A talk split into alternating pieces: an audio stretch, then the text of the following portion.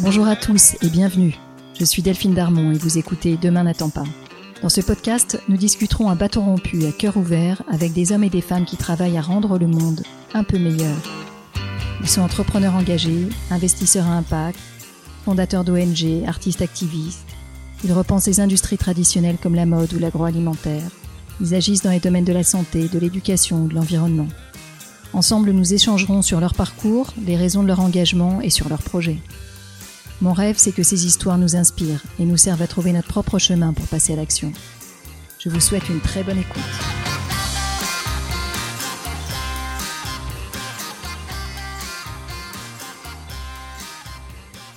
En parlant avec Marie-Éloi, j'ai fait un grand saut dans la sororité, cette forme spécifique de solidarité entre femmes. J'ai grandi à une génération qui pensait que les combats menés par nos mères avaient suffi et que l'égalité entre hommes et femmes était là. J'ai aussi fait partie d'une génération qui a découvert dans son expérience et dans les mouvements des femmes d'aujourd'hui combien il restait à faire.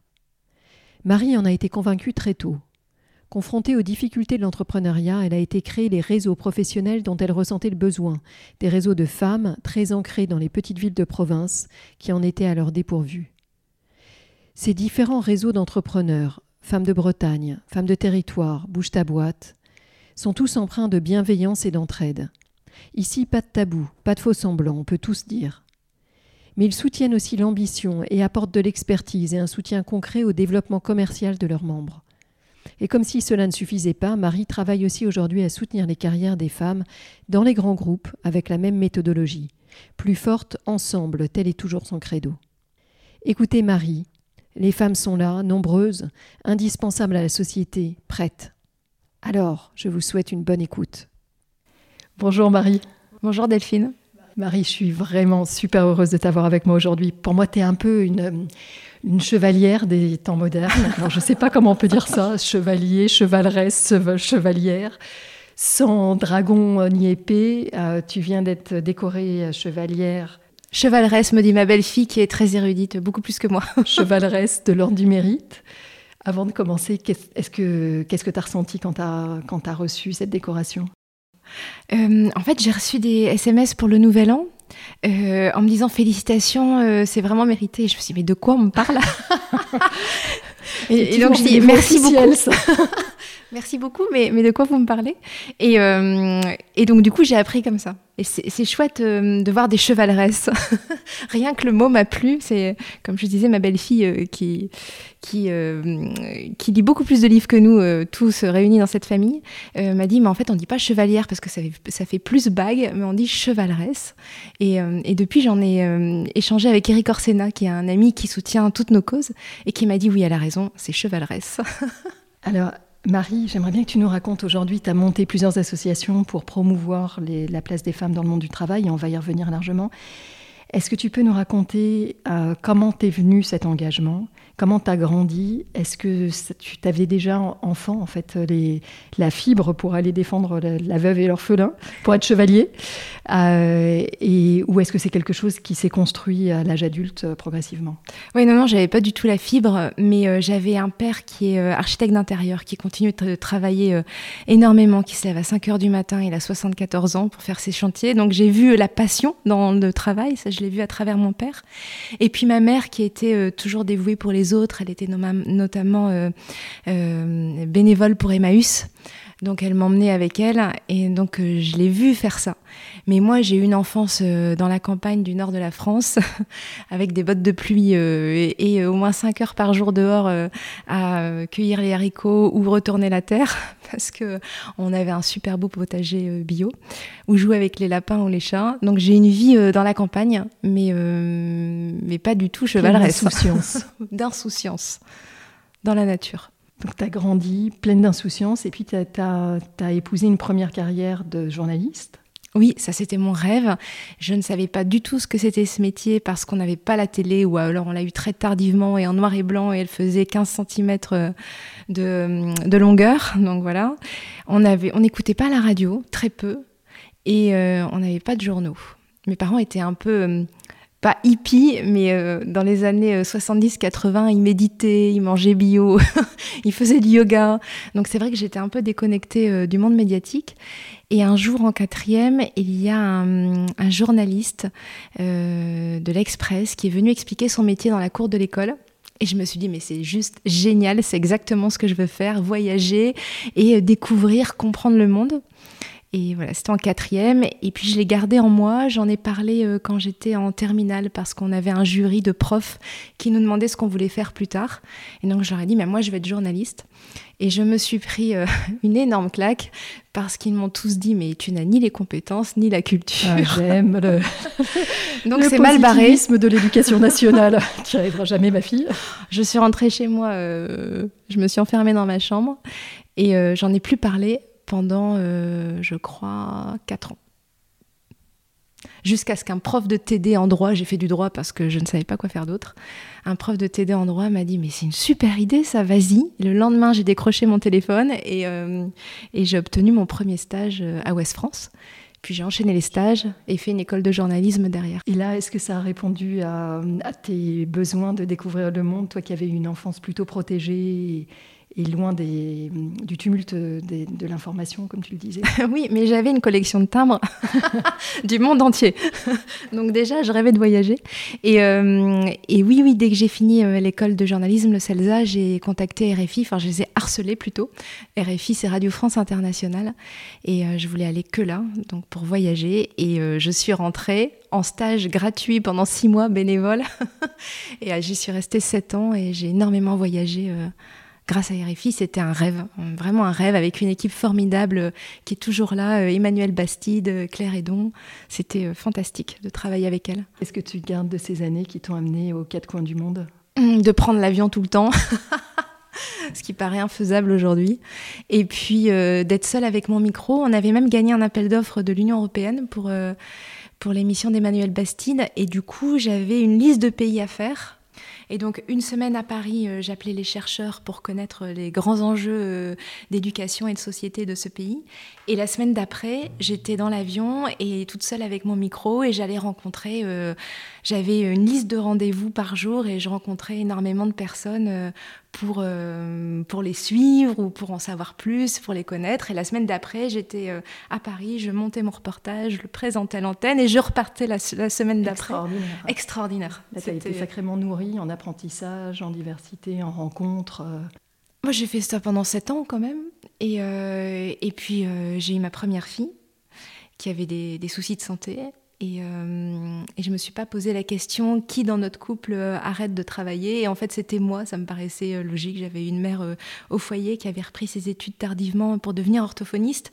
Donc, dans, dans ma construction, dans mon état d'esprit, ça me paraissait logique. Et on est parti habiter en Bretagne et je me suis occupée d'elle. Elle va très bien aujourd'hui.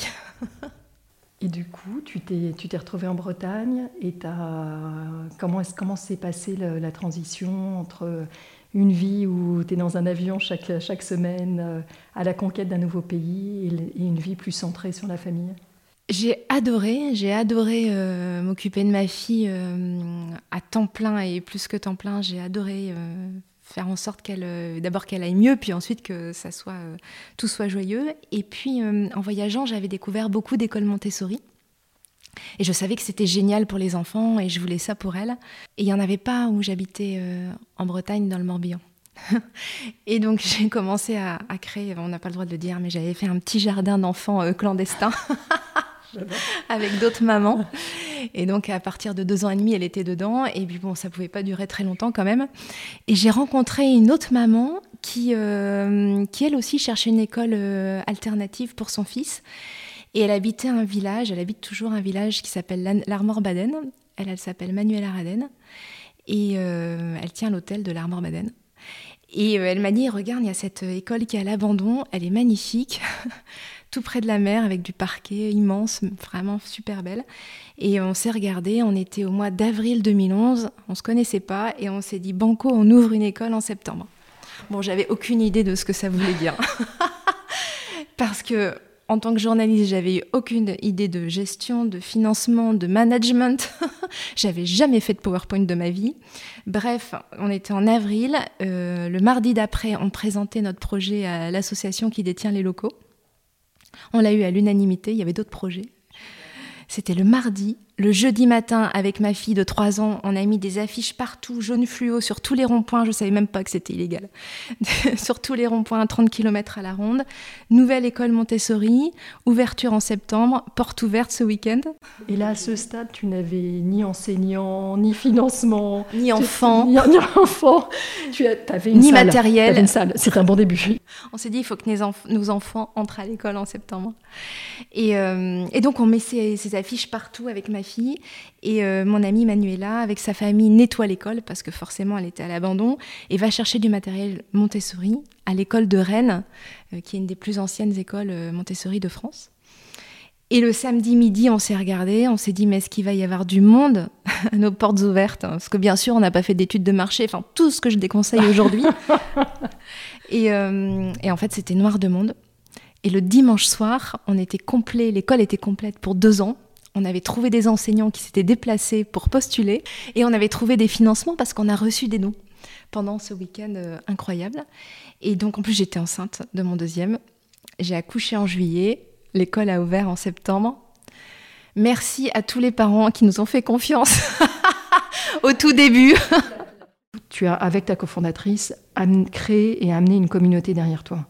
Tu n'as pas pensé que tu allais faire toute seule? Oui, c'est vrai. En fait, c'est là où j'ai découvert le collectif. Même si euh, à la radio, euh, on ne peut pas faire quelque chose, une émission tout seul. Il y a forcément un réalisateur, euh, une programmatrice, une productrice, une présentatrice, un reporter. Donc on travaillait en équipe. Mais c'est vrai que j'ai découvert, j'avais jamais réalisé ça, la force du collectif avec cette école. qu'on avait besoin de travailler toutes et tous ensemble. Cette école, ça a été votre bébé, j'imagine, pendant un certain nombre d'années? Qu'est-ce qui t'a amené à un moment à te détacher de l'école pour, euh, pour t'engager dans d'autres projets en parallèle et puis, euh, et puis finalement à, plein temps à côté? Euh, oui, après, voilà, j'étais bénévole pour l'école comme Manuela, et, mais à, quasiment à temps plein, ce qui est quand même dingue quand on y pense. Et, et juste après, je, je, me suis retrouvée seule avec les deux enfants, parce que mon fils était né, avec les deux enfants et pas de travail. Et euh, je connaissais pas grand monde en Bretagne, à part euh, les parents d'élèves qui nous ont fait confiance. Euh, et au RSA. Et bénévole à temps plein. Donc il y avait quand même quelque chose qui clochait. Et, et je me suis dit, bon, maintenant en plus, je suis coincée dans mon petit village de 600 habitants. parce qu'il il y a l'école et les enfants y vont. Donc il faut que je trouve quelque chose qui me passionne, parce que le métier que je faisais avant, euh, c'était ma passion. Il faut que je trouve, j'arrive à trouver quelque chose qui me passionne et qui nous fasse vivre. Et là, c'était le plus grand défi. Donc, j'ai lancé plusieurs pistes en même temps. Euh, tout ça avec une bonne dépression en parallèle. Et, euh, et puis, il y en avait une, c'était mettre en lien toutes les femmes en Bretagne pour qu'elles puissent s'entraider, quel que soit leur statut pour euh, créer leur projet. Tout simplement parce que au sein de l'école, j'avais vu euh, beaucoup de papas, mais aussi beaucoup de mamans qui s'étaient entraidés. Et en s'entraidant, euh, ça déclenchait d'autres choses, notamment dans leur, dans leur vie professionnelle. Et, et moi, j'aurais adoré faire partie d'un réseau, mais j'aurais jamais osé pousser la porte d'un réseau classique. Jamais. Et je me suis dit, je vais créer euh, Femme de Bretagne, donc un, nom tout simple, pour justement euh, qu'on puisse se sentir légitime et qu'on puisse s'entraider comme on s'est entraidé euh, dans cette cour d'école. Et pourtant, à cette époque-là, tu étais déjà entrepreneuse. Oui, mais sans le savoir. Sans le savoir, absolument. Tu as eu l'impression de d'être dans du quasi associatif, créant en fait une vraie, une vraie école et donc une vraie entreprise, mais sans te rendre compte de la bascule du projet, important en fait que tu avais créé Mais J'avais compris qu'à partir d'une idée, on pouvait créer quelque chose et avoir de l'impact autour de soi. Mais je n'avais pas compris que c'était ça être entrepreneur. à quel moment est-ce que cette idée-là, tu disais que tu avais mené plusieurs, plusieurs idées en parallèle, à quel moment est-ce que cette idée-là a pris le pas sur les autres et pourquoi? Euh, Parce que c'est celle qui a marché le plus vite. C'est-à-dire que j'ai, rencontré euh, un sponsor, une banque euh, en Bretagne qui nous a aidés. et puis la région, et puis tous les interlocuteurs liés à l'entrepreneuriat. Et, tout le monde m'a dit on te suit donc du coup la plateforme collaborative donc au début c'était juste une plateforme pour échanger des compétences partager des bonnes pratiques euh, échanger des coups de pouce qui s'appelait Femmes de Bretagne, qui a été lancée en septembre 2014. Et, j'ai imaginé euh, rien d'autre en fait. Et puis très vite, il y a énormément de femmes qui sont mises sur la plateforme, de partout, de petits villages, de grandes villes en Bretagne. Et puis elles ont commencé à me dire maintenant on veut se rencontrer. Je dis non, non, non, non, mais il y a d'autres réseaux pour se rencontrer, on va pas marcher sur leur plate-bande, nous c'est juste une plateforme. Et elles m'ont dit mais de toute façon on fait ce qu'on veut, donc on va se rencontrer. Et du coup, je suis allée à la première rencontre, c'était à Vannes, et c'était génial parce qu'il y avait euh, des entrepreneurs, des porteuses de projets, et tout le monde euh, s'entraidait. Et j'ai vu un projet décoller ce jour-là parce que les autres lui ont donné des conseils. Et je me suis dit, mais en fait, c'est génial les rencontres. Mais tu sais, Marie, c'est la force de ce que tu avais impulsé, parce que la communauté commençait à vivre, euh, j'allais dire malgré toi, quelque part, mais Exactement. ce qui est le signe de sa vivacité. Bah, comme moi, elle se sentait légitime pour être dans ce réseau parce qu'on on y était, euh, on y est dans ce réseau comme euh, souvent elles me disent on peut être en, botte de pluie ou en talon aiguille. et c'est vrai, on y est comme on est et on n'est pas obligé de dire que ses forces, on peut dire ses forces et ses faiblesses et euh, dire ça je sais pas faire ou ça j'ose pas et alors on s'entraide. c'est pas un problème. Est-ce que pour toi ça c'est la spécificité des réseaux féminins et c'est ce qui manque quelque part au réseau mixte d'aujourd'hui? Alors les réseaux mixtes, ils viennent de plus en plus, mais c'est vrai que c'est la force des réseaux féminins. Il y a deux choses. C'est euh, un, ce ton d'authenticité. On, peut dire, ben moi par exemple, j'arrive devant une boutique pour vendre mes produits, mais souvent je fais demi-tour parce que je n'ose pas, euh, je n'ose pas leur euh, aller leur parler. Et la deuxième chose, c'est l'identification. Nous, quand on est femme entrepreneur, on manque vraiment d'exemples de femmes entrepreneurs auxquelles se référer. Et c'est pour ça, je pense, que je n'osais pas euh, pousser la porte d'un réseau avant. Euh, je vais donner un chiffre. En 2018, dans les personnalités les plus médiatisées en France, catégorie patron, business, on a eu 1% de femmes médiatisées. 1%. Donc comment se dire c'est possible si on n'a pas ou pas assez d'exemples dans les prix, dans les conférences, dans les postes à responsabilité, à visibilité. On a eu des avancées par le passé, euh, évidemment des grandes avancées dans les années 60 avec euh, les mouvements MLF, des grandes avancées sur la liberté du corps avec euh, Simone, la loi Simone Veil avec laquelle on a grandi derrière, mais les, arcanes du pouvoir et notamment du pouvoir économique, sont encore très fermés, comme tu le disais, avec très peu de rôle modèle. C'est à ça que tu t'attaques quelque part à tous les niveaux du pouvoir économique. La première chose, c'est la possession des outils de production quelque part. Donc, euh, quelle que soit la taille de l'entreprise, pouvoir être maître de son outil de production, c'est un pouvoir économique.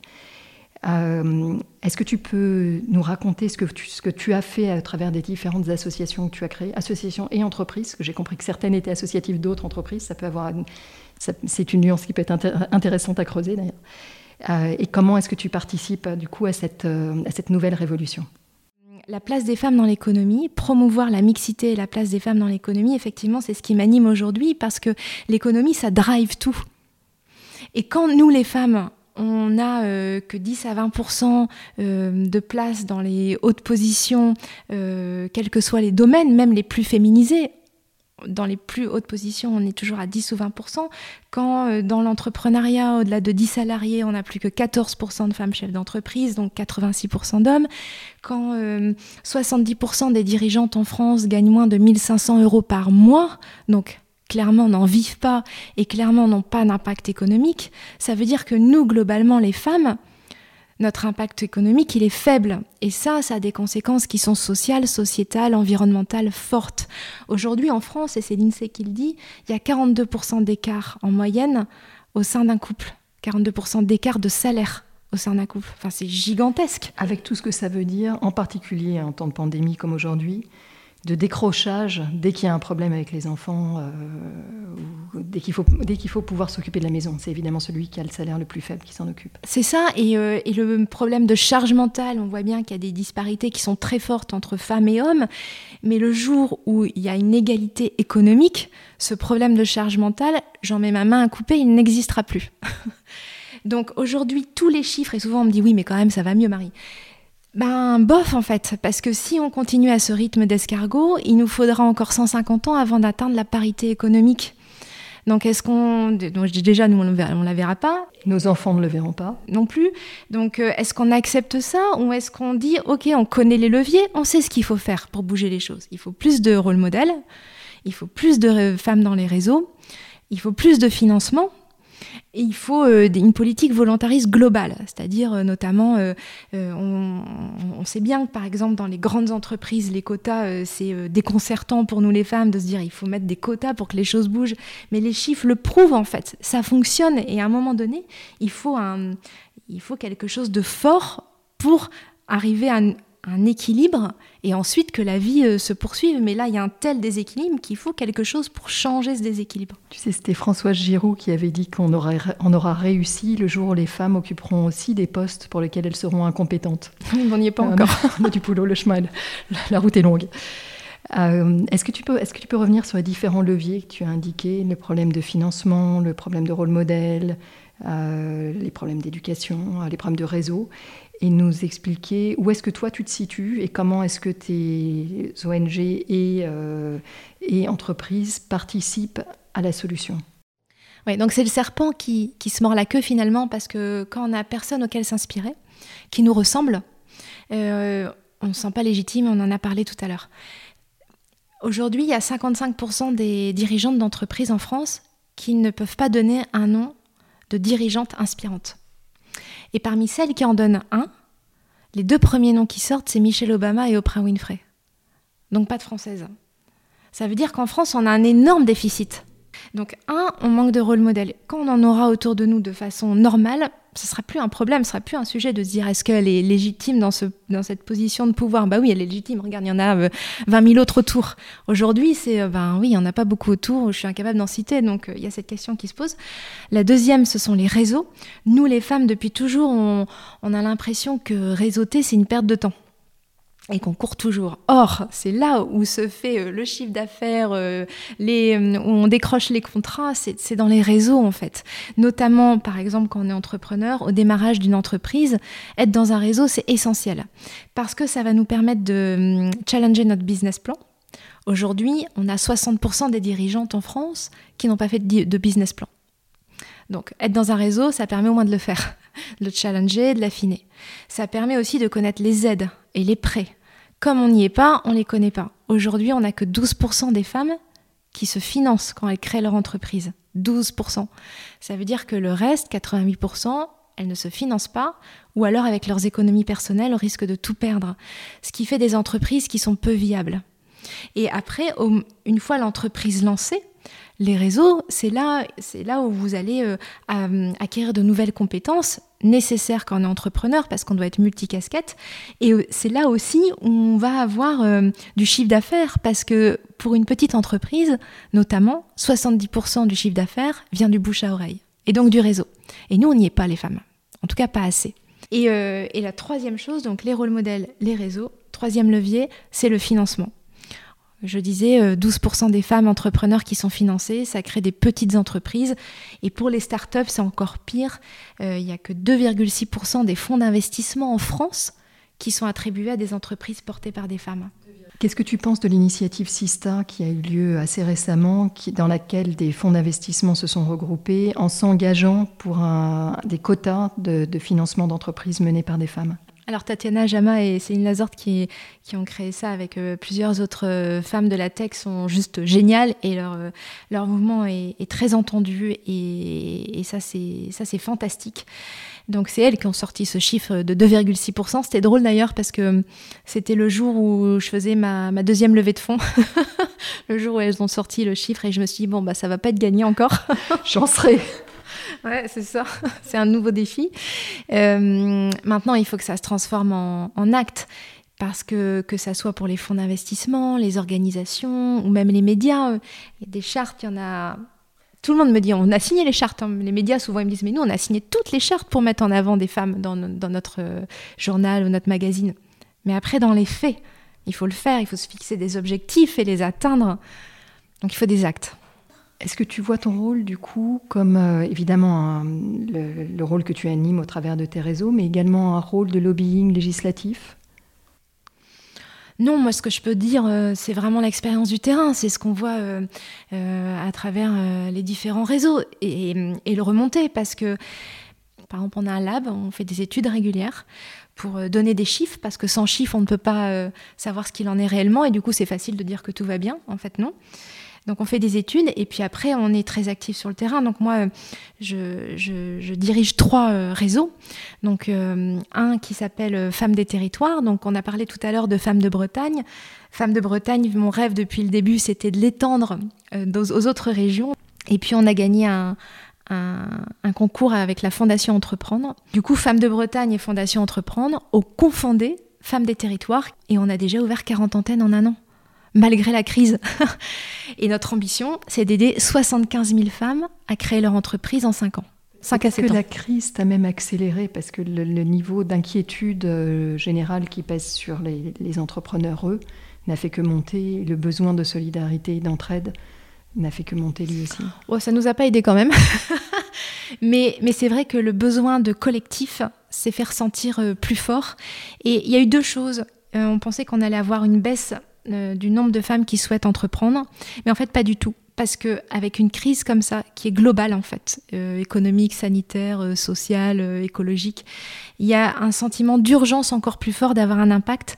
Et donc il y a de plus en plus de femmes qui veulent entreprendre pour avoir cet impact. Donc ça, euh, c'est vraiment ce qu'on a ressenti chez Femmes des Territoires. Donc là, ça se diffuse bien partout en France, les valeurs euh, euh, de Femmes de Bretagne et Femmes des Territoires. Et puis, et puis du coup, je dirige un, autre réseau qui s'appelle Bouge ta boîte.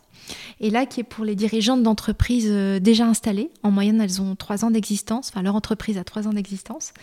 Et j'ai créé Bouge ta boîte en 2016 parce que tous les jours, je rencontre des dirigeantes d'entreprises depuis sept ans maintenant Bon, sauf depuis mars, c'est plus compliqué. Mais euh, j'en rencontre et à chaque fois, on venait me voir en me disant Mais tu sais, Marie, j'en vis pas de mon activité. Et euh, à force d'entendre ça, je me disais Mais c'est pas possible, en fait, on n'en parle jamais dans les médias. Et euh, j'ai appelé une chercheuse qui s'appelle Séverine Leloarn, qui est chercheuse à l'école de management de Grenoble. Et je lui ai dit C'est quoi les vrais chiffres? Parce qu'on dit qu'il y a 30% de dirigeantes d'entreprise. Donc on se dit C'est pas loin de la parité, ça va. Mais moi, les dirigeantes que je rencontre dans les territoires, elles me disent toutes qu'elles n'en vivent pas. Et elle m'a dit pour moi, euh, et depuis on a fait des études qui l'ont vérifié, c'est 70% des dirigeantes qui gagnent moins de 1500 euros par mois. Euh, et, je lui dis, mais et pour les hommes? Alors elle dit, ben, moi j'estime, avec euh, mes études, qu'il hum, y a 50% des hommes qui déclarent ne pas gagner correctement leur vie. Qu'est-ce que ça veut dire, ne pas gagner correctement sa vie? Mais pour eux, c'est gagner entre 3 et 4 000 euros par mois. Donc le gap, il est gigantesque. Et, là, je me suis dit, mais en fait, il faut non seulement qu'on fasse des, études, qu'on ait des chiffres sur ce sujet-là, qui reflètent ce que je voyais sur le terrain et mes équipes aussi. Et puis surtout, j'ai regardé les réseaux féminins. En France, il y en a 500 qui fonctionnent tous très bien, parce qu'on en a parlé tout à l'heure, le besoin euh, d'authenticité et l'identification. Ils sont tous d'entraide, de représentativité, de networking. Il n'y en avait pas un centré sur le chiffre d'affaires, les marges, le business, la prospection, enfin tout ce qui fait vivre une entreprise en fait. Alors que les réseaux business mixtes, qui comportent peu de femmes, sont centrés là-dessus. Et donc Bouge ta boîte est née justement pour ça, euh, en 2016, et on fonctionne en cercle de dirigeantes. Dans un cercle, il y a jusqu'à 25 dirigeantes, une par secteur d'activité. Euh, donc on a euh, une expert comptable, une juriste, une architecte, une pilote de drone, euh, une coiffeuse, une fabricante de meubles, enfin toutes différentes. Elles se réunissent tous les 15 jours avec une méthode très structurée pour bien se connaître, bien se recommander sur leur territoire. Tu cherches une avocate, ben moi j'en connais une, elle sait faire ça, ça et ça, ses honoraires c'est ça. Tu as, as, certainement beaucoup de recommandations, tu as aussi probablement de la créativité qui arrive par la diversité des points de vue, non? Des regards très différents. Exactement. Au moment de la crise, l'expert comptable de chaque cercle a pris le prévisionnel des autres pour qu'ils tiennent la route face à la crise. La community, la community manager du cercle les a aidés à se rendre visibles sur les réseaux sociaux. Donc c'est, elles m'ont dit maintenant, on travaille en équipe avec les compétences des autres. Et puis, ça agit aussi comme un, comité stratégique, parce que quand tous les 15 jours, tu vois les mêmes dirigeantes et qu'elles te disent, mais alors, tu lui as pas encore dit à ton client, mais il faut lui dire. ben, quelque part, y vas en fait, tu n'as plus le choix. Donc on, fonctionne comme ça et puis depuis euh, la crise forcément énormément en digital, on a un réseau social qui fonctionne très très bien Et on, vient de lancer une nouvelle offre qui est uniquement digitale, qui s'appelle Liberté Digitale, pour celles qui souhaitent bénéficier de notre réseau social, de nos webinaires, euh, de notre annuaire, donc qui ne sont pas obligés de faire partie de ces cercles qui sont plus contraignants, mais aussi euh, euh, beaucoup plus apporteurs d'affaires. Donc chacune peut choisir ce, qui, ce que bon lui semble en fait.